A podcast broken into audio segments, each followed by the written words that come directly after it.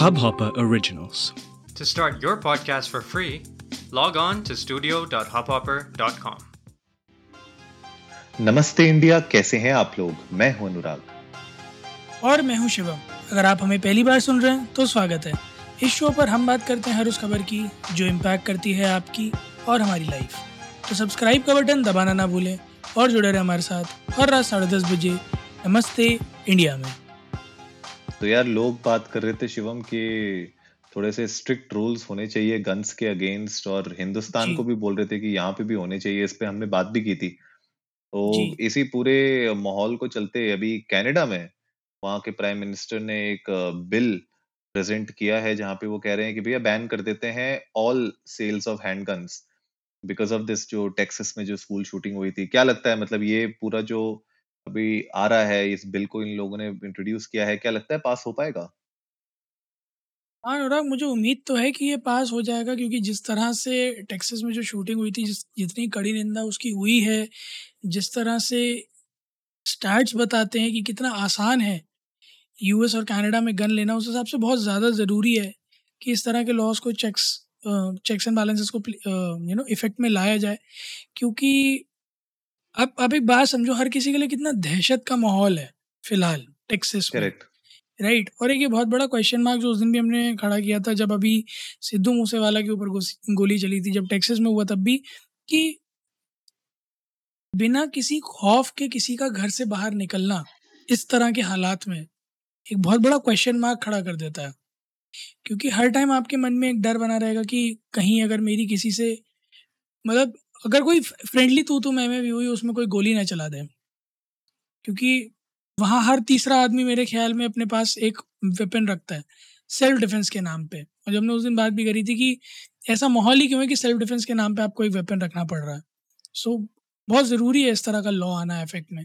और अगर नहीं आता है ना तो फिर वाकई में फिर अ, एक बहुत बड़ा धब्बा लग जाएगा। क्योंकि जिस तरह से ये लास्ट इंसिडेंट हुआ है मुझे ऐसा लगता है कि सिर्फ़ कनाडा को ही नहीं पूरे दुनिया भर में देशों को अपने जो गन लॉज हैं वो और स्ट्रिक्ट कर देने चाहिए।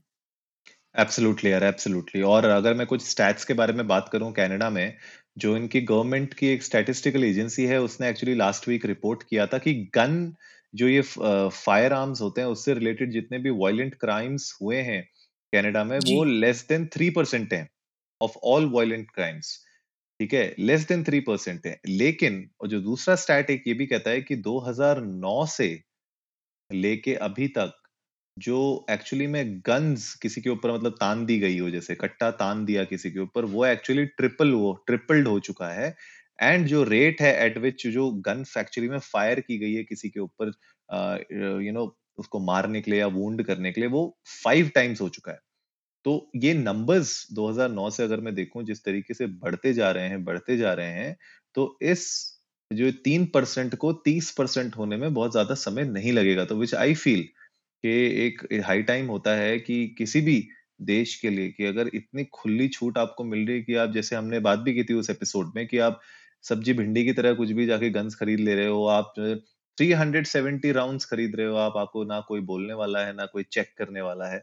तो उस केस में मुझे लगता है सबसे बड़ी दिक्कत आ सकती है जहाँ पे आपके लॉ एंड ऑर्डर सब बिगड़ सकता है। हमने अभी सिद्धू मूसेवाला के केस में देखा कि इतने आप स्ट्रिक्ट रूल्स होने के बाद भी अगर इतनी मल्टीपल फायरिंग हुई और बंदे को मार दिया ऑन द स्पॉट तो आप सोचिए जहाँ पे यूनाइटेड स्टेट्स जैसी कंट्री जहाँ पे ओपनली आप खरीद सकते हो बिल्कुल जाके कहीं भी किसी भी स्टोर में तो वहाँ पे क्या सिचुएशन होती होगी? तो ये मुझे लगता है कि एक अच्छा मूव है लेकिन कितना साकार होगा वो देखने वाली बात होगी। आपने भी जैसे बोला कि बिल हमने इंट्रोड्यूस तो कर दिया है, लेकिन इसको पास कराना और यूएस में इतने हादसे हो चुके हैं, इतने केसेस हो चुके हैं। हर बार निंदा होती है, कड़ी निंदा होती है, लेकिन उसके बाद घूम फिर के बात वहीं पे आ जाती है तो आगे नहीं बढ़ती गाड़ी। घूम फिर के वहीं पे इस राउंड एंड राउंड सर्कल में लेके उसी सिग्नल पे रुक जाती है। तो मुझे लगता है कि इट्स हाई टाइम कि इसके ऊपर अब कुछ मूवमेंट हो और एक डेफिनेटिव इसका कहीं ना कहीं आंसर निकल के आए। बिल्कुल बहुत ज़्यादा ज़रूरी है कि अब कोई कंक्रीट एक्शन इस पर लिया जाए क्योंकि ये शिट हिट्स द रूफ वाली कहानी हो चुकी है। हम्म और हम्म। इससे पहले कि इस तरह के नंबर्स एक्स्ट्रापोलेट करें और जैसा अनुराग आपने कहा कि ये तीन का तीस बने बहुत ज़्यादा ज़रूरी है कि हम स्ट्रिक्ट लॉज लेकर आएँ। आप लोग भी जाइएगा इस ट्विटर और इंस्टाग्राम पर इंडियन डर स्कोर नमस्ते पे हमें बताइए आप लोगों को क्या लगता है कि क्या ये स्ट्रिक्ट लॉज वाकई में काम करेंगे या नहीं? और अगर आप लोगों को लगता है कि कुछ ऐसी चीज़ें हैं जो इफ़ेक्ट में लाई जा सकती हैं जिससे इस तरह के ओपन शूटआउट्स का रेट कम किया जा सकता है तो प्लीज़ हमारे साथ शेयर करें we love to know that उम्मीद है आप लोगों को आज का एपिसोड पसंद आया होगा तो जल्दी से सब्सक्राइब का बटन दबाइए और जुड़िए हमारे साथ हर रात साढ़े दस बजे सुनने के लिए ऐसी कुछ इन्फॉर्मेटिव खबरें। तब तक के लिए नमस्ते, नमस्ते इंडिया, इंडिया।